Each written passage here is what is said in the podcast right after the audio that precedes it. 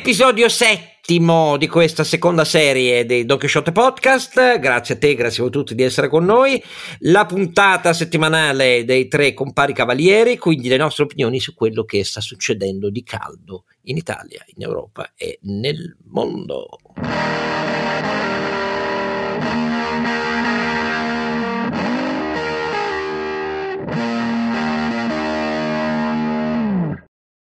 Ed eccoci, naturalmente la voce chioccia di, del papero Don Chisciotte Oscar Giannino, ma insieme a lui eh, i due illuminanti fari, innanzitutto il nostro Sancio Panza. Ma tu sei la nostra chioccia, quello che ci protegge, infatti, quello che ci porta certo, in giro, infatti. che ci permette di avere una visibilità che mai io. Beh, in effetti, però, Renato, tu un po' pulcino spelacchiato, un po' sei, volendo dire, senza offesa. Sì, eh? no, ecco, diciamo, sì. cioè, più che pulcino spelacchiato, ormai sono direi un pulcinone. Un cappone, vabbè, d'accordo, un cappone, vabbè, insomma.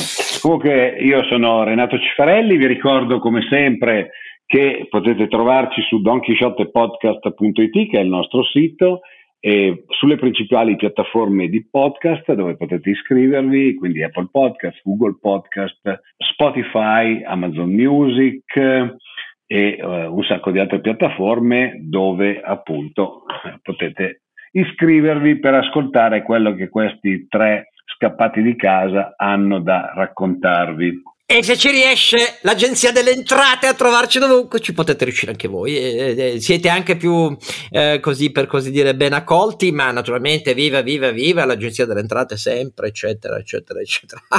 Perdonatemi la risata. Quest'anno io no, non sto riuscendo a pagare l'IRPEF dell'anno scorso, ma in qualche maniera ce la farò. Allora, oltre al nostro Sancio, lo scalpitante lucidissimo Ronzinante. Sì, Carlo Alberto Carano Laffè che riflette sul fatto che eh, in tutte le nostre puntate facciamo pubblicità pubblicità all'oligopolio delle piattaforme digitali globale. Secondo me qui siamo al grande reset, Oscar, siamo al grande reset. No, no che c'è? Freccero! no, Freccero no, Freccero no, ti prego. Vabbè, diciamo ci stava. No, Freccero no, ti prego. L'intervista successiva poi che ha rilasciato dopo il pezzo era un tale concentrato di letteratura. Io non voglio, mancare, non, voglio, non, voglio, non voglio mancare di rispetto perché Carlo Freccero l'ho conosciuto tanto eh, tempo eh, fa. Anch'io, mi è sempre stato simpatico e ho trovato un genio del, a suo tempo, insomma, un genio della televisione pu- pubblica, genio, insomma, comunque un innovatore. Per cui, ah, boh, non so. Eh. Adesso eh. leggo cose che mi lasciano molto perplesso ecco, su ciò che il Covid ha provocato in molti, eh, non è mica solo Carlo Freccero, però insomma con grande rispetto eh, era un pezzo incredibile questa intervista che rilasciava, veramente incredibile, persino Papa Francesco, eh, parte integrante del grande reset, del grande complotto di oscuri cippatori che naturalmente mettono insieme eh, elite e populismo di pancia per uccidere eh, invece gli, quelli che sono illuminati davvero come lui. Ah, è una cosa di fronte alla quale non ho veramente parole. Ma insomma, allora, chi, da chi cominciamo? Io volevo cominciare, caro Carlo Alberto, per, con le, l'intervento a, a piedi uniti di Colau sulla questione aerospaziale. Ti ha colpito o no? Eh, mi ha colpito sì, perché Vittorio Colau, che insomma, non è un personaggino tanto comodo da gestire, quando si trova un dossier eh, completamente irrazionale e mal gestito, poi alza la voce. Siccome, come sapete, è subentrato per questioni accidentali alle competenze di Bruno Tabacci e si è trovato quindi una delega ehm, alle politiche aerospaziali che, ricordiamolo Oscar, sono strategiche per questo paese che da solo non andrà da nessuna parte e che ha bisogno di una lucida politica aerospaziale in forte coordinamento europeo perché il mondo va avanti, va avanti certamente l'America sia pubblica che privata. Basta Basta vedere che eh, in SpaceX sono andati in orbita, cioè gli altri viaggi, ricordiamolo, quelli commerciali, erano tutti suborbitali, che vuol dire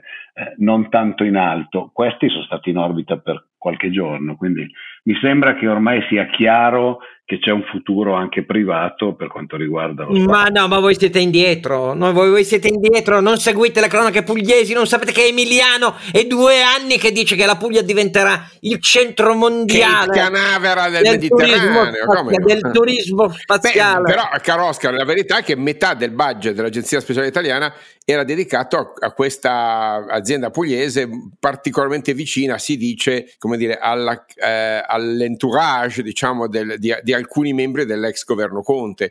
Il ma che guarda, magari, insomma, a pensar male, come sai, si guarda. fa peccato. No? Eh. Ma guarda, chi, ma l'avrebbe mai detto? Ecco, eh. Chi l'avrebbe mai detto? Dice, dice Renato. Eh, io l'avrei detto invece, perché la cosa era notoria, solo che eh, il tema aerospaziale in Italia è per pochissimi addetti ai lavori, per così dire, ed è un grande peccato, perché noi abbiamo eh, aziende anche piccole che sono titolari di tecnologie di eccellenza, però il problema è che l'Italia ha tutto l'interesse a espandere i progetti aerospaziali europei, eh, levandoli un po' dal, dalle competenze, dai progetti solo che sono soprattutto aerospaziali più che spaziali, però eh, dei, franco, dei franco-tedeschi. Questo dovrebbe essere una delle priorità per il nostro, eh, per il nostro paese. Eh, Beh, so, è, è, un pezzo di questa agenda, posso dire, geopolitica, tecnologica, militare, civile, che l'Europa deve affrontare, perché dopo eh, la, la, il tradimento accordo, come dire, dopo il ribaltamento del sistema di alleanze militari tecnologiche nel Pacifico avvenuto nei giorni scorsi,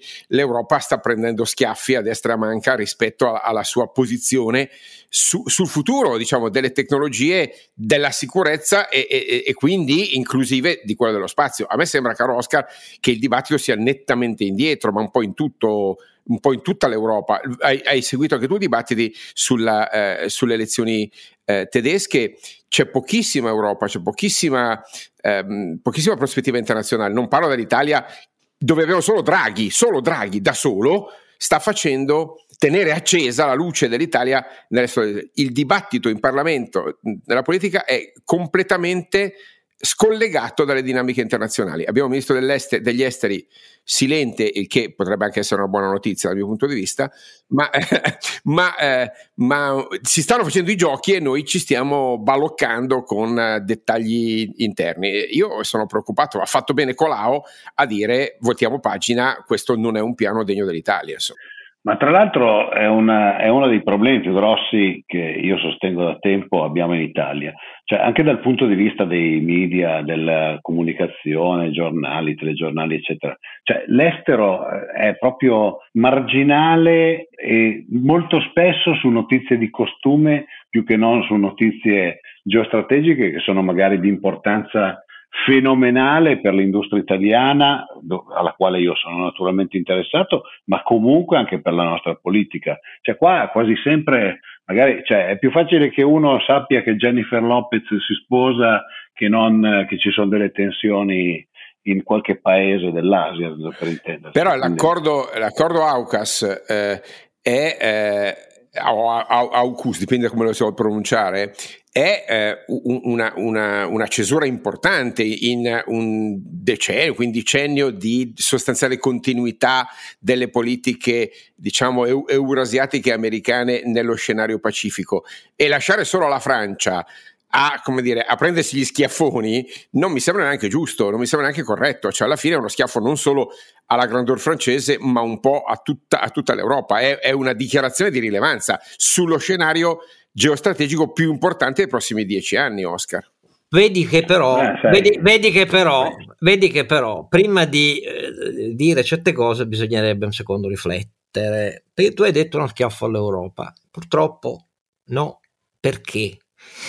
Perché la, il, pro, il, progetto firmato nel 2016, il piano più che un progetto, firmato nel 2016 tra Australia e Francia, veniva dopo che la Francia aveva superato nella gara facendo un'accanita concorrenza e offrendo anche condizioni che tecnicamente erano a giudizio di molti esperti che sono le questioni militari di sicurezza pressoché irrealizzabili, la Germania. Quindi non c'era una proposta europea all'Australia, c'era una proposta tedesca di proporgli la versione avanzata dei sottomarini di tipo U212, nella cui filiera ci sono anche i battelli italiani, pochi battelli che abbiamo noi, ma perfezionati anche con nostre tecnologie, perché noi cooperiamo direttamente con certo. le aziende tedesche di questo settore.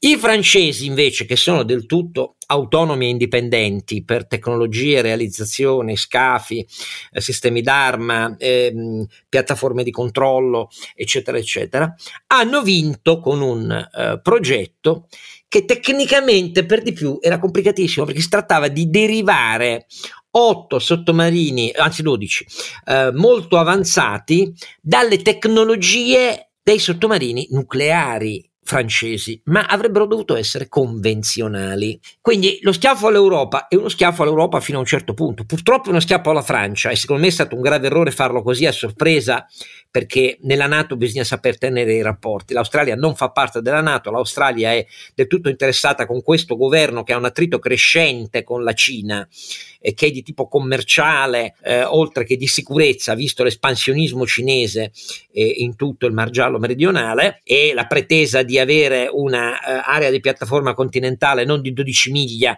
di acque territoriali, ma di 250, perché questa è la pretesa della Cina, per essere chiari, e l'Australia che avesse l'intenzione di aderire a la filosofia nuova americana del containment nei confronti della pressione militare cinese era evidente, ma gli Stati Uniti hanno sbagliato a dare questo schiaffo a sorpresa alla Francia. Però purtroppo l'Europa era divisa perché i tedeschi avevano perso e sono lì che quasi sogghignano di fronte allo schiaffo dato alla Francia. Finché noi ragioniamo così, non andiamo da nessuna parte. Finché non abbiamo piattaforme e tecnologie condivise su tutto, cioè sulle tecnologie aeronautiche, sui mezzi terrestri, eh, sui radar, sui sistemi CA4I di controllo e di informazione, eh, noi non andiamo da nessuna parte perché certo, il, mo- quindi... il, mondo delle grandi piattaforme integrate tecnologiche, Stati Uniti, cinesi e così via, ci tratterà sempre dall'alto in basso e anche a ragione, se posso dire. Detto questo, ci sono la grande novità di questo accordo è che gli australiani dicono noi vogliamo sottomarini nucleari derivati dagli Ohio eh, americani. Gli Ohio sono, diciamo così, la, la, parte avanzata della triade nucleare lanciamissili, hanno 24 pozzi di lancio. 15 anni fa è iniziato un piano che ha trasformato quattro di questi lanciamissili eh, nucleari eh, con missili balistici intercontinentali, li ha trasformati. E 22 di quei 24 pozzi di lancio oggi ospitano in quei 22 pozzi di lancio ci sono 172 missili tra cruise, eh, missili antiaerei a media e lunga distanza, missili per il denier, missili... Un arsenale, un arsenale sott'acqua. Sì, esatto, sì, sì. 172 e gli altri due li hanno riservati alle operazioni invece dei mh, mm, medi speciali dei Marines. Cioè l'idea è che il containment verso la Cina si fa con enormi battelli plurimissilistici cambia proprio la strategia ed è una strategia che cambia la politica perché significa un containment sempre più forte dal punto di vista militare con la Cina. Ecco, questa sì, è una roba... Una efficace vicina e, e estremamente variegata ne, negli strumenti perché puoi andare dal cruise diciamo di, di piccolo intervento a, a, al missile di, di, di, grande, di grande importanza. Quindi secondo me cioè, una, una scelta tecnicamente, Oscar sei tu l'esperto, ma corretta, cioè ti tieni tutte le strade aperte e, e tieni la Cina sotto pressione. Purtroppo, purtroppo l'imbecillità americana di non proporre alla Francia una cooperazione su questa roba e la divisione dell'industria della difesa europea, perché questo è il sì, fatto, questo, questo, è il problema, certo. ci fa fare per un duplice serie di ragioni la parte dei nani. Dopodiché la Ursula von der Leyen può non andare al vertice di Pittsburgh come stiamo minacciando per ritorsione verso gli Stati Uniti e se gli Stati Uniti non danno una controparte sì, francese. Ma, ma è, è irrilevante. Questo, ma cioè, è, bamb- è, il bambino incazzato. Bambino... è, è, è, la celebrazione della propria rilevanza. Ciò, ciò detto, tornando a Colau eh, e chiudendo questo punto, Oscar, è ovvio che eh, le, eh, diciamo, le rimostranze di Mario Draghi in questo momento, che è, è, tra i pochi a segnalare l'urgenza di un'agenda europea anche sulla difesa, eh, se non hanno un background industriale, di piattaforma, di convergenza tecnologica, non è che tu metti, capisci, il carro degli eserciti davanti ai buoi della tecnologia. Oggi mi sembra evidente che il problema non è avere gli uomini con la, la giubba con eh, eh, blu stellato. Il problema è avere piattaforme interoperabili. Questa, questa, questa è la dura realtà di, del, della sicurezza militare dei prossimi anni. Allora, eh, fatta questa breve parentesi sul, sulle vicende dalle, dall'aerospazio alla geostrategia mondiale, eh, tra poco invece ci occupiamo dell'Italia. Resta dove sei!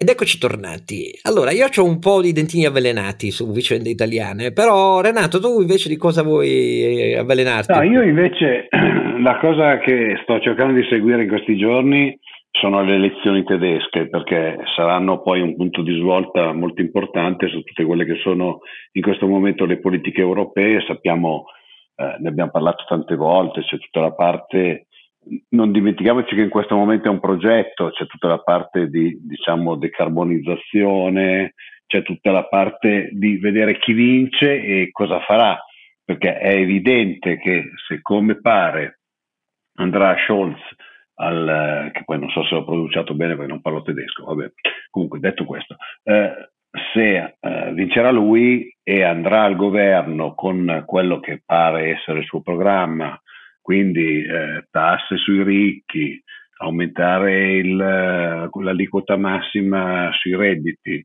che comunque è su soglie abbastanza elevate, e eh, aumentare il salario minimo, insomma, diventa un, un bel traino per un sacco di altri partiti politici europei che no, non vedranno l'ora di mettersi al traino Vediamo, vediamo, perché, vediamo perché dai, dai, dai, dai, son, da, guarda, dai sondaggi, visto il numero di astenuti ancora molto elevato per la media tedesca, non si capisce molto bene. È chiaro che è un governo di sì, coalizione, infatti. però in coalizione può essere SPD eh, con eh, eh, i Verdi e la CDU, ma non credo, perché la Scholz a quel punto ha detto no, io, io voglio che voi andiate all'opposizione.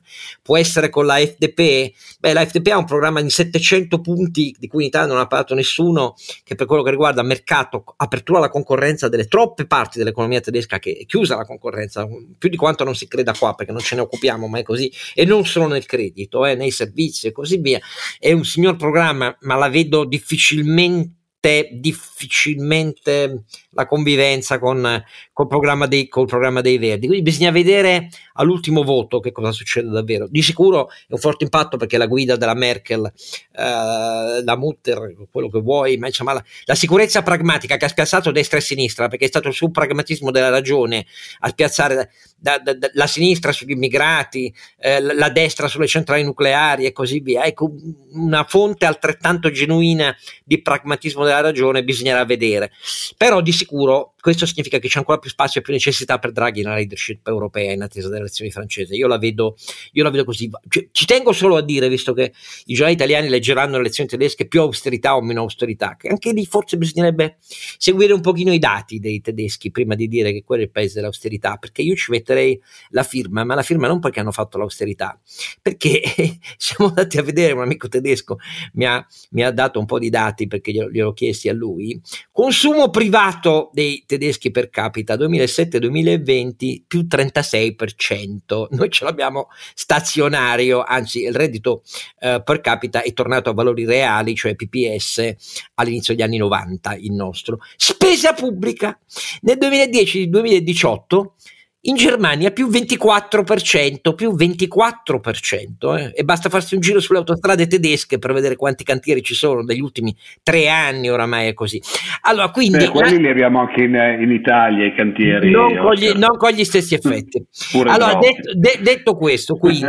Ma, quindi abbiamo una Merkel che eh, dopo 16 anni di, da democristiana che fa politiche socialdemocratiche, probabilmente avremo un socialdemocratico che fa politiche democristiane, caro Oscar. Oscar. E, e fammi, dire una, fammi, dire una, cosa, però, lo so che ti punzecchio su questo. Vedi la bellezza del, del, del, della legge elettorale proporzionale mm, oh, È bellissima perché. perché figlio me... bello, figlio, figlio, figlio bello, lascia che io ti ricordo, lascia che io ti ricordi che la proporzionale gli americani l'accettarono a patto che i partiti democratici tedeschi dicessero nessun accordo mai con partiti di destra nazionalista anti-immigrati e filonazisti e nessun accordo mai con comunisti filosovietici. E questo è il compromesso per cui sono nate le grandi coalizioni anche dai tempi di Brandt sulla Ostpolitik in Germania tra democristiani e, e, socialisti. Non è un caso che anche in queste elezioni il tema sia ma SPD tu accetteresti anche la coalizione con um, Die Linke, con l'estrema sinistra della DDR e eh, dall'altra parte quello gli ha chiesto ma tu CDU, CSU accettereste Alternative for Deutschland? Ecco in Germania c'è questo valico. Mentre noi qui abbiamo eh, candidati fascisti neonazisti dichiarati tatuati eccetera eccetera accettati serenamente nella politica italiana come se la storia non ci fosse mai stata. Anzi quando qualcuno obietta dice ma che c'entra? La libertà d'opinione. Ecco per, per dirti c'è una differenza abissale se permetti su un proporzionale senza ali eh, pericolose, pericolose perché sono pericolose per l'umanità non perché io ho un problema politico, perché la storia ci insegna qual è il problema politico, da noi non hanno comandato gli americani, hanno comandato gli inglesi, cioè, c'era la grande paura che i comunisti facessero come in Grecia, eh, cioè che tentassero di andare dall'altra parte, l'epurazione dei fascisti non l'abbiamo fatta, eccetera, eccetera, eccetera. La storia è diversa e infatti noi abbiamo i fascisti candidati dovunque, questo è il punto vero, eh, dovunque naturalmente voglio dire... Sì, no, ah, ah, non lo so se con il maggioritario eh, all'italiana, quindi di coalizione, no, questo, diverso. Eh, questo, eh. questo, non si cura, purtroppo è un male italiano. Quando io vedo che il capogruppo di Forza, Ita- Forza Italia a Ghedi, provincia di Brescia, dove c'è anche un aeroporto, una delle basi della nostra Militare. esatto. allora, il capogruppo di Forza Italia a Ghedi dice: Ah, la Lamorgese, i suoi sbarchi del cavolo, bisognerebbe stuprare lei, ma ci vuole un certo coraggio.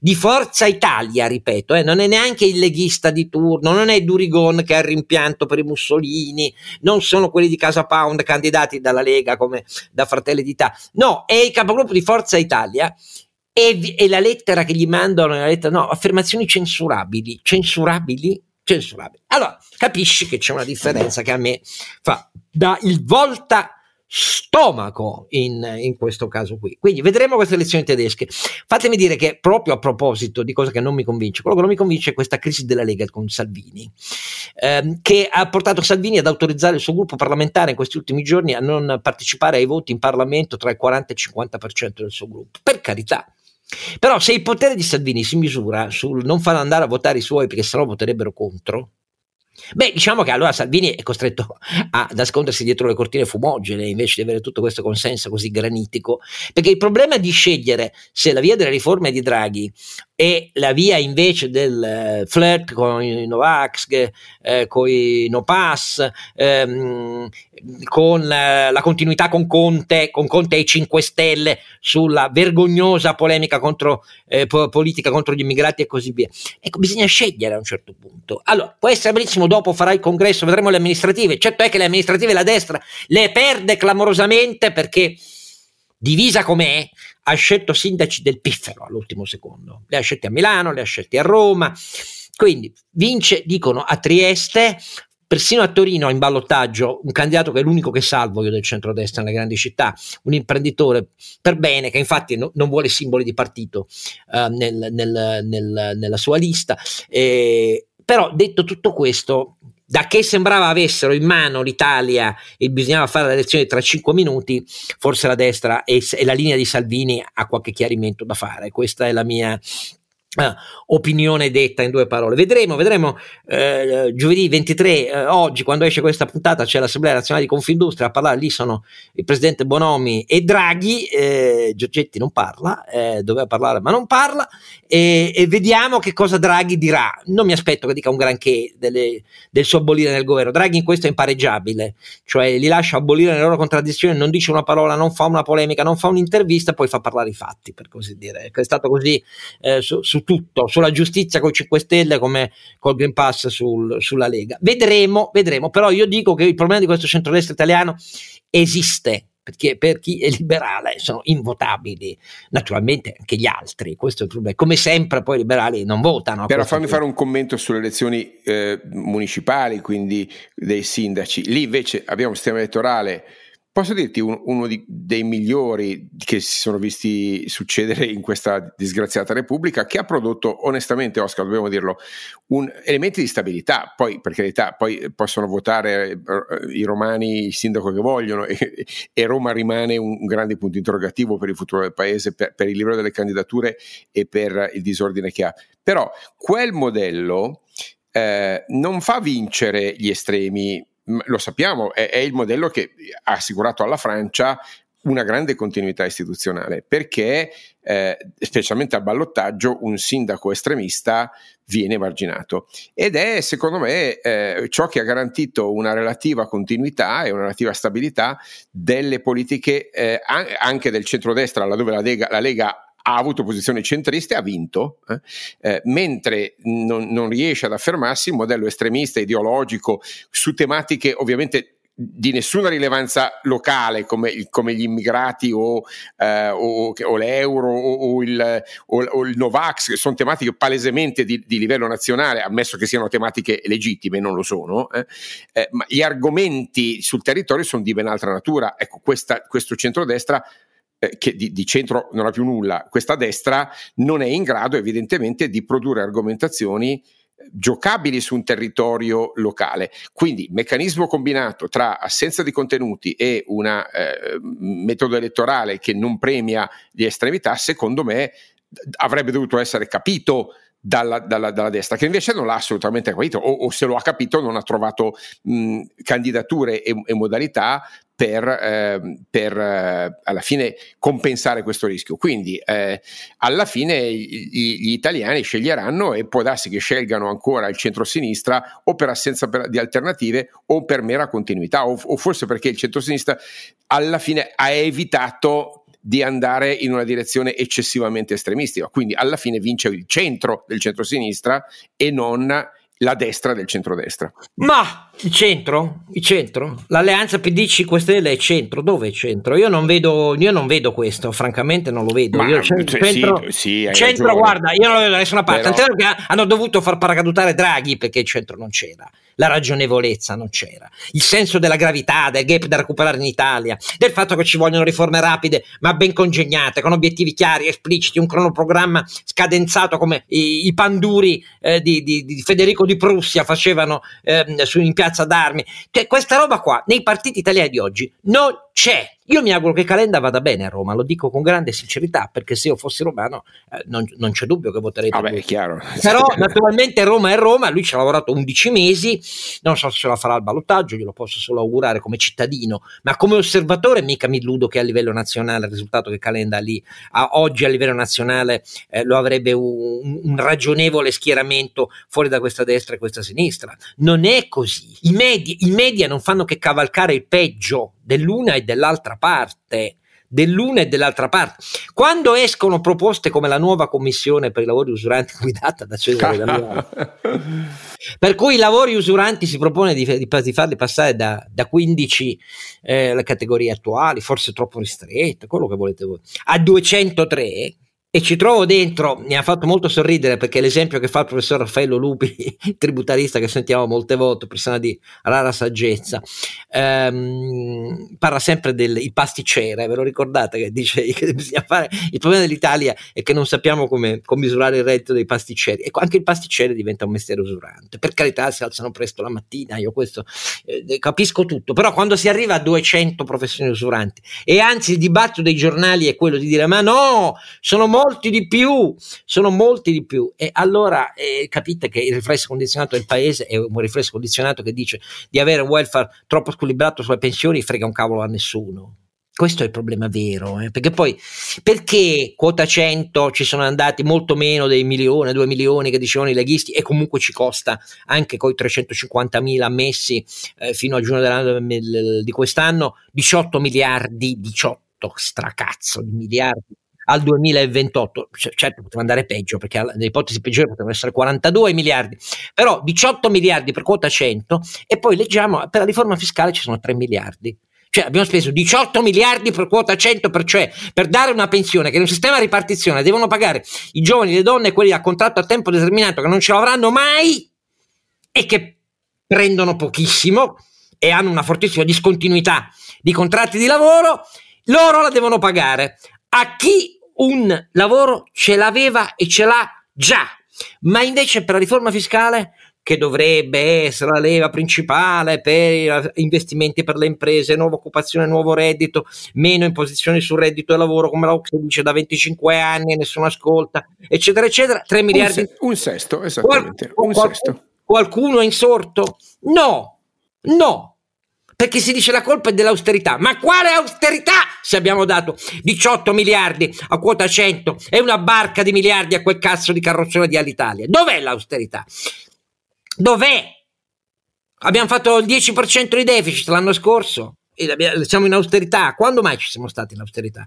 Ecco, eppure, eppure tutte le interviste vengono rilasciate. Basta con i 35 anni di neoliberismo italiano. Pure Prodi l'ha detto: il neoliberismo italiano. Beh, inclu- incluso se stesso, perché 35 anni fa c'è dentro un bel pezzo dei suoi governi a questo punto. Eh. No, vabbè, no, ma, no, ma ragazzi, non ci, siamo, non, ci siamo, non ci siamo proprio. Scusate se, se, ve lo dico: 203 lavori usuranti. No, sono pochi, 500, 1000, eh, tutti, tutti. Perché no? Eh, tutti quanti sono sono lavori usuranti, andiamo tutti in pensione a 60 anni, chi se ne frega della curva demografica. Eh. Visto che hai citato la pensione, posso citare un pensionato di lusso che è Ennio Doris?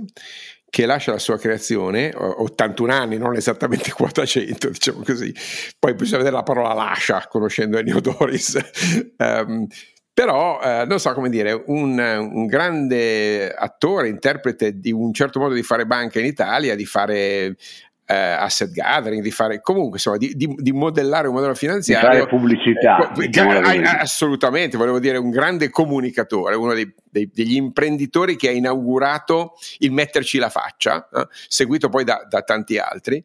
Um, io dico che insomma, la sua Mediolanum eh, alla fine è stata una bella invenzione italiana, ha, ha, imposto un modello di banking basato su reti eh, di professionisti che, che, in questo momento, Oscar, hai visto anche tu i numeri, eh, sta conquistando larghissime fette della raccolta risparmio. Giusto per dare un numero, eh, nel 2020 la raccolta netta dei risparmi italiani è andata per circa l'85% alle reti eh, e solo per il resto alla, ehm, alla, alla, alle filiali bancarie tradizionali, che è pur vero che state mezze chiuse, in smart working, quasi inaccessibili, però insomma un'inversione clamorosa eh, di, di, un paese che era sempre stato centrato sulla filiale come pilastro fondamentale della presenza del territorio. Ennio Doris arriva 25-30 anni fa, rinuncia alle filiali eh, e, e, e, lancia un modello di, eh, di, di, di, consulenza sul territorio che oggi è adottato da, da, dalle banche che crescono di più. Quindi, insomma, onore a Ennio Doris per il lavoro che ha fatto. Mediolano ovviamente ha pregi e difetti come tutte le organizzazioni, però questo, questo gesto di, di, di, Ennio Doris, siccome merita di essere, di essere, segnalato, anche come un gesto di responsabilità. Dice adesso mi metto a fare beneficenza.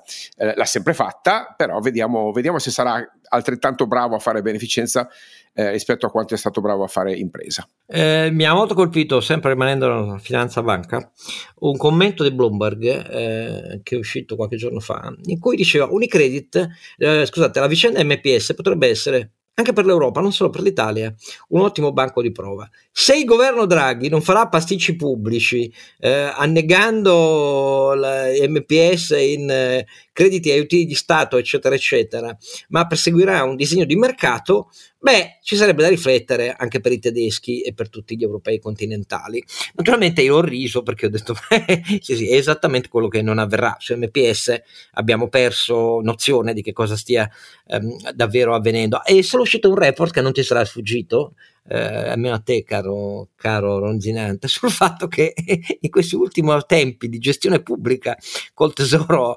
al eh, quasi 70% del capitale di MPS, l'efficienza di MPS, uno pensava migliora perché sanno che la devono cedere, la razionalizzano, invece è peggiorata. Non so se l'hai letto il report, che è una cosa che naturalmente mi ha fatto sorridere anch'essa, perché penso che i giornali italiani pensano allo Stato innovatore invece de- della Mazzucato e questo è lo Stato italiano invece, è questo qua. Caro Beh, non hai ancora visto niente perché se l'opzione Unicredit non va in porto, insomma, e i segnali non sono del tutto incoraggianti, ciò a cui rischiamo di assistere è uh, alla grande ammucchiata degli avanzi. No, no, eh. ma, ma, non ci posso credere. Medio credito centrale, Bari e quella roba lì. No. Eh, eh, Oscar, eh, mh, diciamo che come soluzione transitoria, ovviamente è chiaro che è una soluzione stabile, qualcosa devi fare, eh, anche soltanto un po' di ammuina. Dopodiché è ovvio che quel genere di eventuale aggregazione, stiamo parlando di un piano B ovviamente, dovrebbe un piano, un piano Z, un piano Z. non direi proprio, dovrebbe accasarsi in un eventuale ulteriore Oscar come quella delle multinazionali con almeno 3 o 4 Z secondo me quindi. io invece continuo, continuo, a chiedermi come mai banche come la Popolare di Milano eh, Sondro e così via cioè che stanno nel cuore dell'Italia industriale su quello eh, Castagna sta parlando da anni della necessità di un'aggregazione di queste banche. Come, siccome è troppo di mercato questa roba e non ci sono interessi elettorali e pubblici, non frega un cazzo a nessuno. E invece quella è, un'area fondamentale della raccolta del risparmio degli investimenti nel nostro paese. Per me è, è incomprensibile il dibattito. Eh, siamo alieni, siamo partiti con lo spazio, torniamo nello spazio. Siamo alieni in, un, in questo paese in cui ci sembra sempre che si parli delle no, cose sbagliate. Probabilmente però, siamo sbagliati noi, dai. Però ne, ne abbia, no, ma non siamo sbagliati noi. Noi siamo semplicemente del, del, del, dei turaccioli che galleggiano, rari nantes in gurgite vasto. Ma però, voglio dire, alla fine poi sai, il mercato ha una sua logica.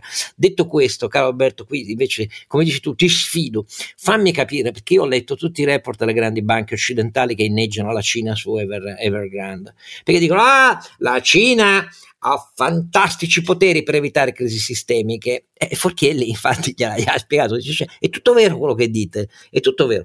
Cioè la Cina è in grado di evitare eh, ripercussioni su centinaia di miliardi di attivi marci immobiliari, eh, le ripercussioni per esempio di fiducia del credito interbancario, che sono un classico eh, segno che accende la crisi sistemica, ehm, eviteranno ehm, caduta a catena eh, dei prezzi immobiliari, possono nazionalizzare tutto quello che vogliono. Naturalmente, care banche occidentali che inneggiate a tutto questo perché avete paura di una crisi sistemica, non dimenticate che però invece tutti voi che ci avete messo miliardi verrete fottuti perché voi quei miliardi non li vedrete indietro. Allora a me vedere le banche occidentali che inneggiano al paese autoritario quando ci rimetteranno i soldi, beh, diciamo il livello di credibilità di quei commenti è pari al livello di esposizione a rischio sulla Cina che queste stesse banche hanno. Se posso posso ecco, dare una spiegazione magari un po' più pragmatica, sai di solito faccio l'idealista io, qui faccio il pragmatico, ok?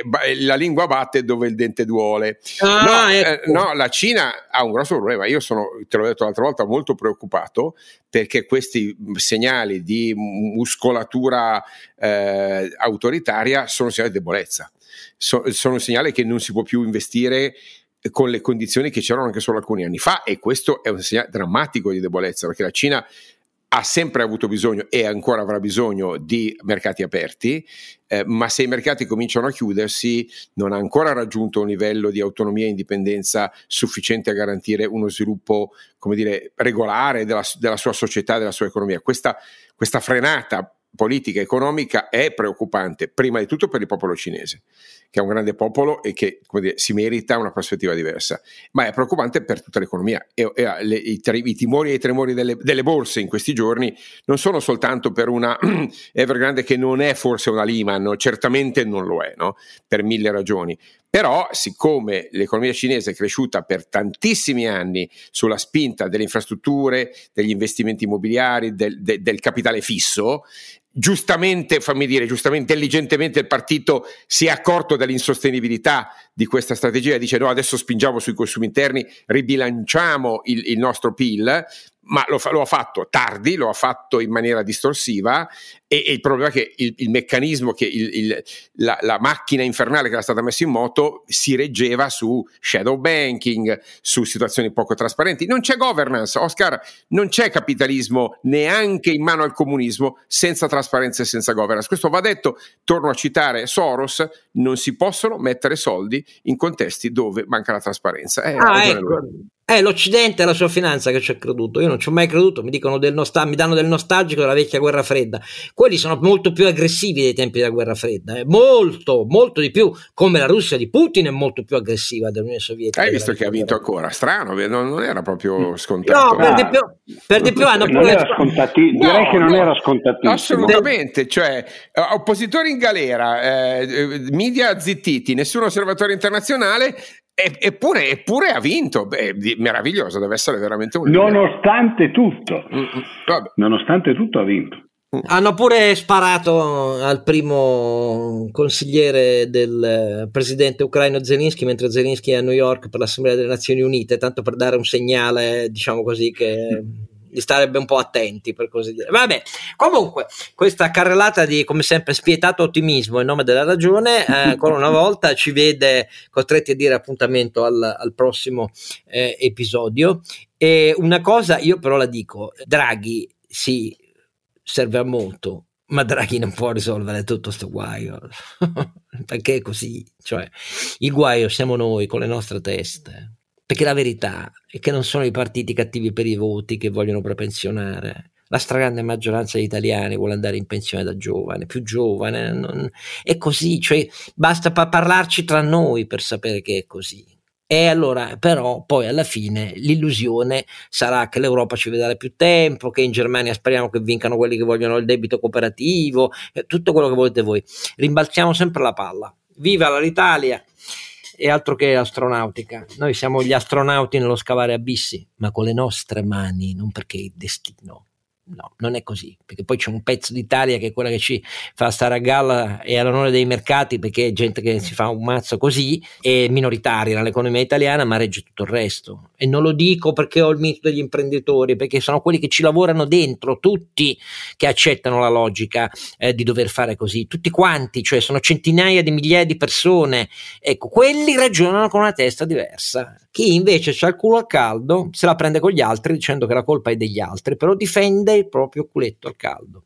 E le vittime sono i giovani, le donne, quelli a basso reddito, tutti i gap che stiamo approfondendo. Colpa del Covid? No, c'erano già prima, il Covid li ha solo accelerati e resi più gravi. Questo è il problema a cui dovrebbero dare risposta alle riforme, che i partiti non vogliono, vogliono centinaia di professioni usuranti. Andiamo così. Bene così, al prossimo episodio e grazie alle luci che sono molto più ottimistiche di me, cioè quelle di Sancio Panza di Ronzinante. grazie, ciao. a presto, ciao a tutti.